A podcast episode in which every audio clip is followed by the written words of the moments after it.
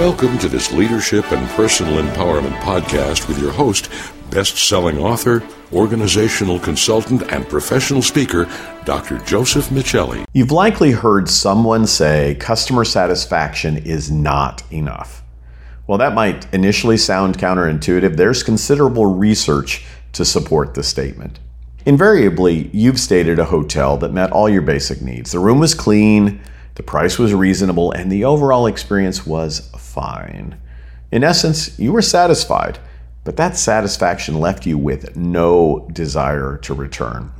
Given your experience, a rival hotel might lure you away with a discount offer. Let's shift the example slightly to assume you stop in a local cafe where the food and beverages are satisfying, but the service staff goes out of their way to offer personalized care. Let's further assume a new cafe opens across the street. Given the service experience you received at the established cafe, you'll likely be hesitant to try the new location. The takeaway is when customers say your experience was fine or they're merely satisfied, you're a coupon away from having them leave. Customer satisfaction is the minimum viable standard for a business. If your business can't consistently satisfy customers, your competitors will and you'll be looking for another way to make a living. Assuming you consistently achieve customer satisfaction, you're positioned to deliver higher levels of customer engagement as measured by number one, repurchase intent. I encourage my clients to not only ask customers how satisfied they are with products, services, and experiences, but also how likely are they to come back and purchase more. Repurchase intent reflects emotional and financial engagement with a brand, while satisfaction measures a company's ability to meet basic customer expectations. Number two, actual repurchase behavior. It's one thing to intend to repurchase, but does that intention translate into actual future sales? To the greatest degree possible, I work with clients to see if intention to repurchase does turn into repurchases. I also help them activate customers with repurchase intent so that intention converts to repeat sales. Number three, pride in brand relationship. When customers are emotionally engaged with a brand, they feel positive about their choice. They are pleased and even proud to be associated with a particular company. When measuring relationship strength, it's helpful to assess the degree to which customers feel they've made a wise choice by selecting your business. Number four, likelihood to recommend. Many companies assess this dimension using a measure my friend Fred Reichheld developed.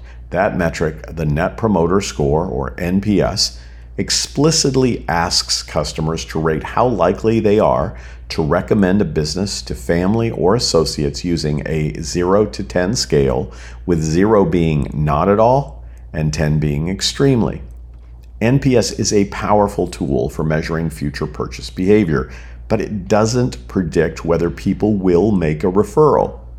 And number five, actual recommendations. Since NPS is a proxy for repurchase but not referrals, I suggest measuring actual referrals. You can set KPIs associated with referral initiated traffic by asking customers how they became aware of your brand.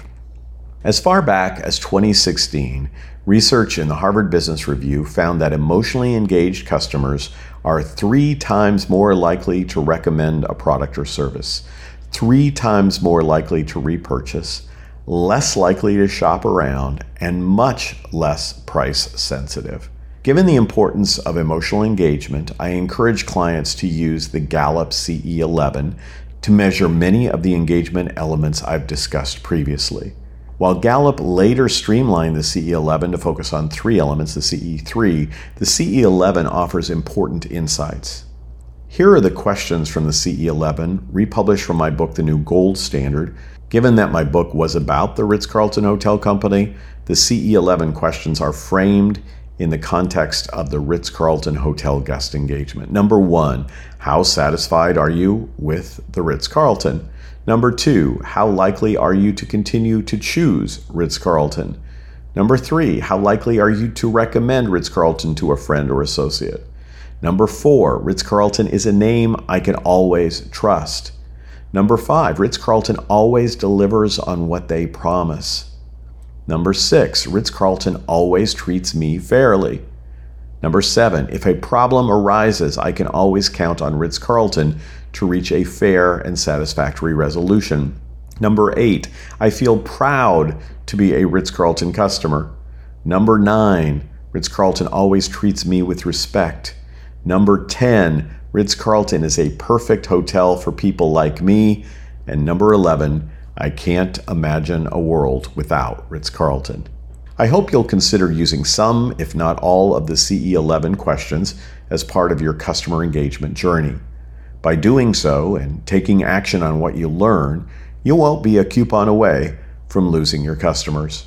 To receive an infographic with this content, please visit josephmichelli.com slash blog. That's J-O-S-E-P-H-M-I-C-H-E-L-L-I dot com slash blog.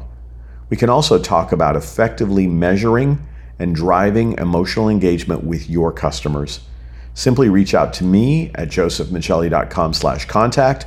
Also, if you haven't already, I hope you'll like this podcast, share it, or subscribe to it wherever you get your podcasts.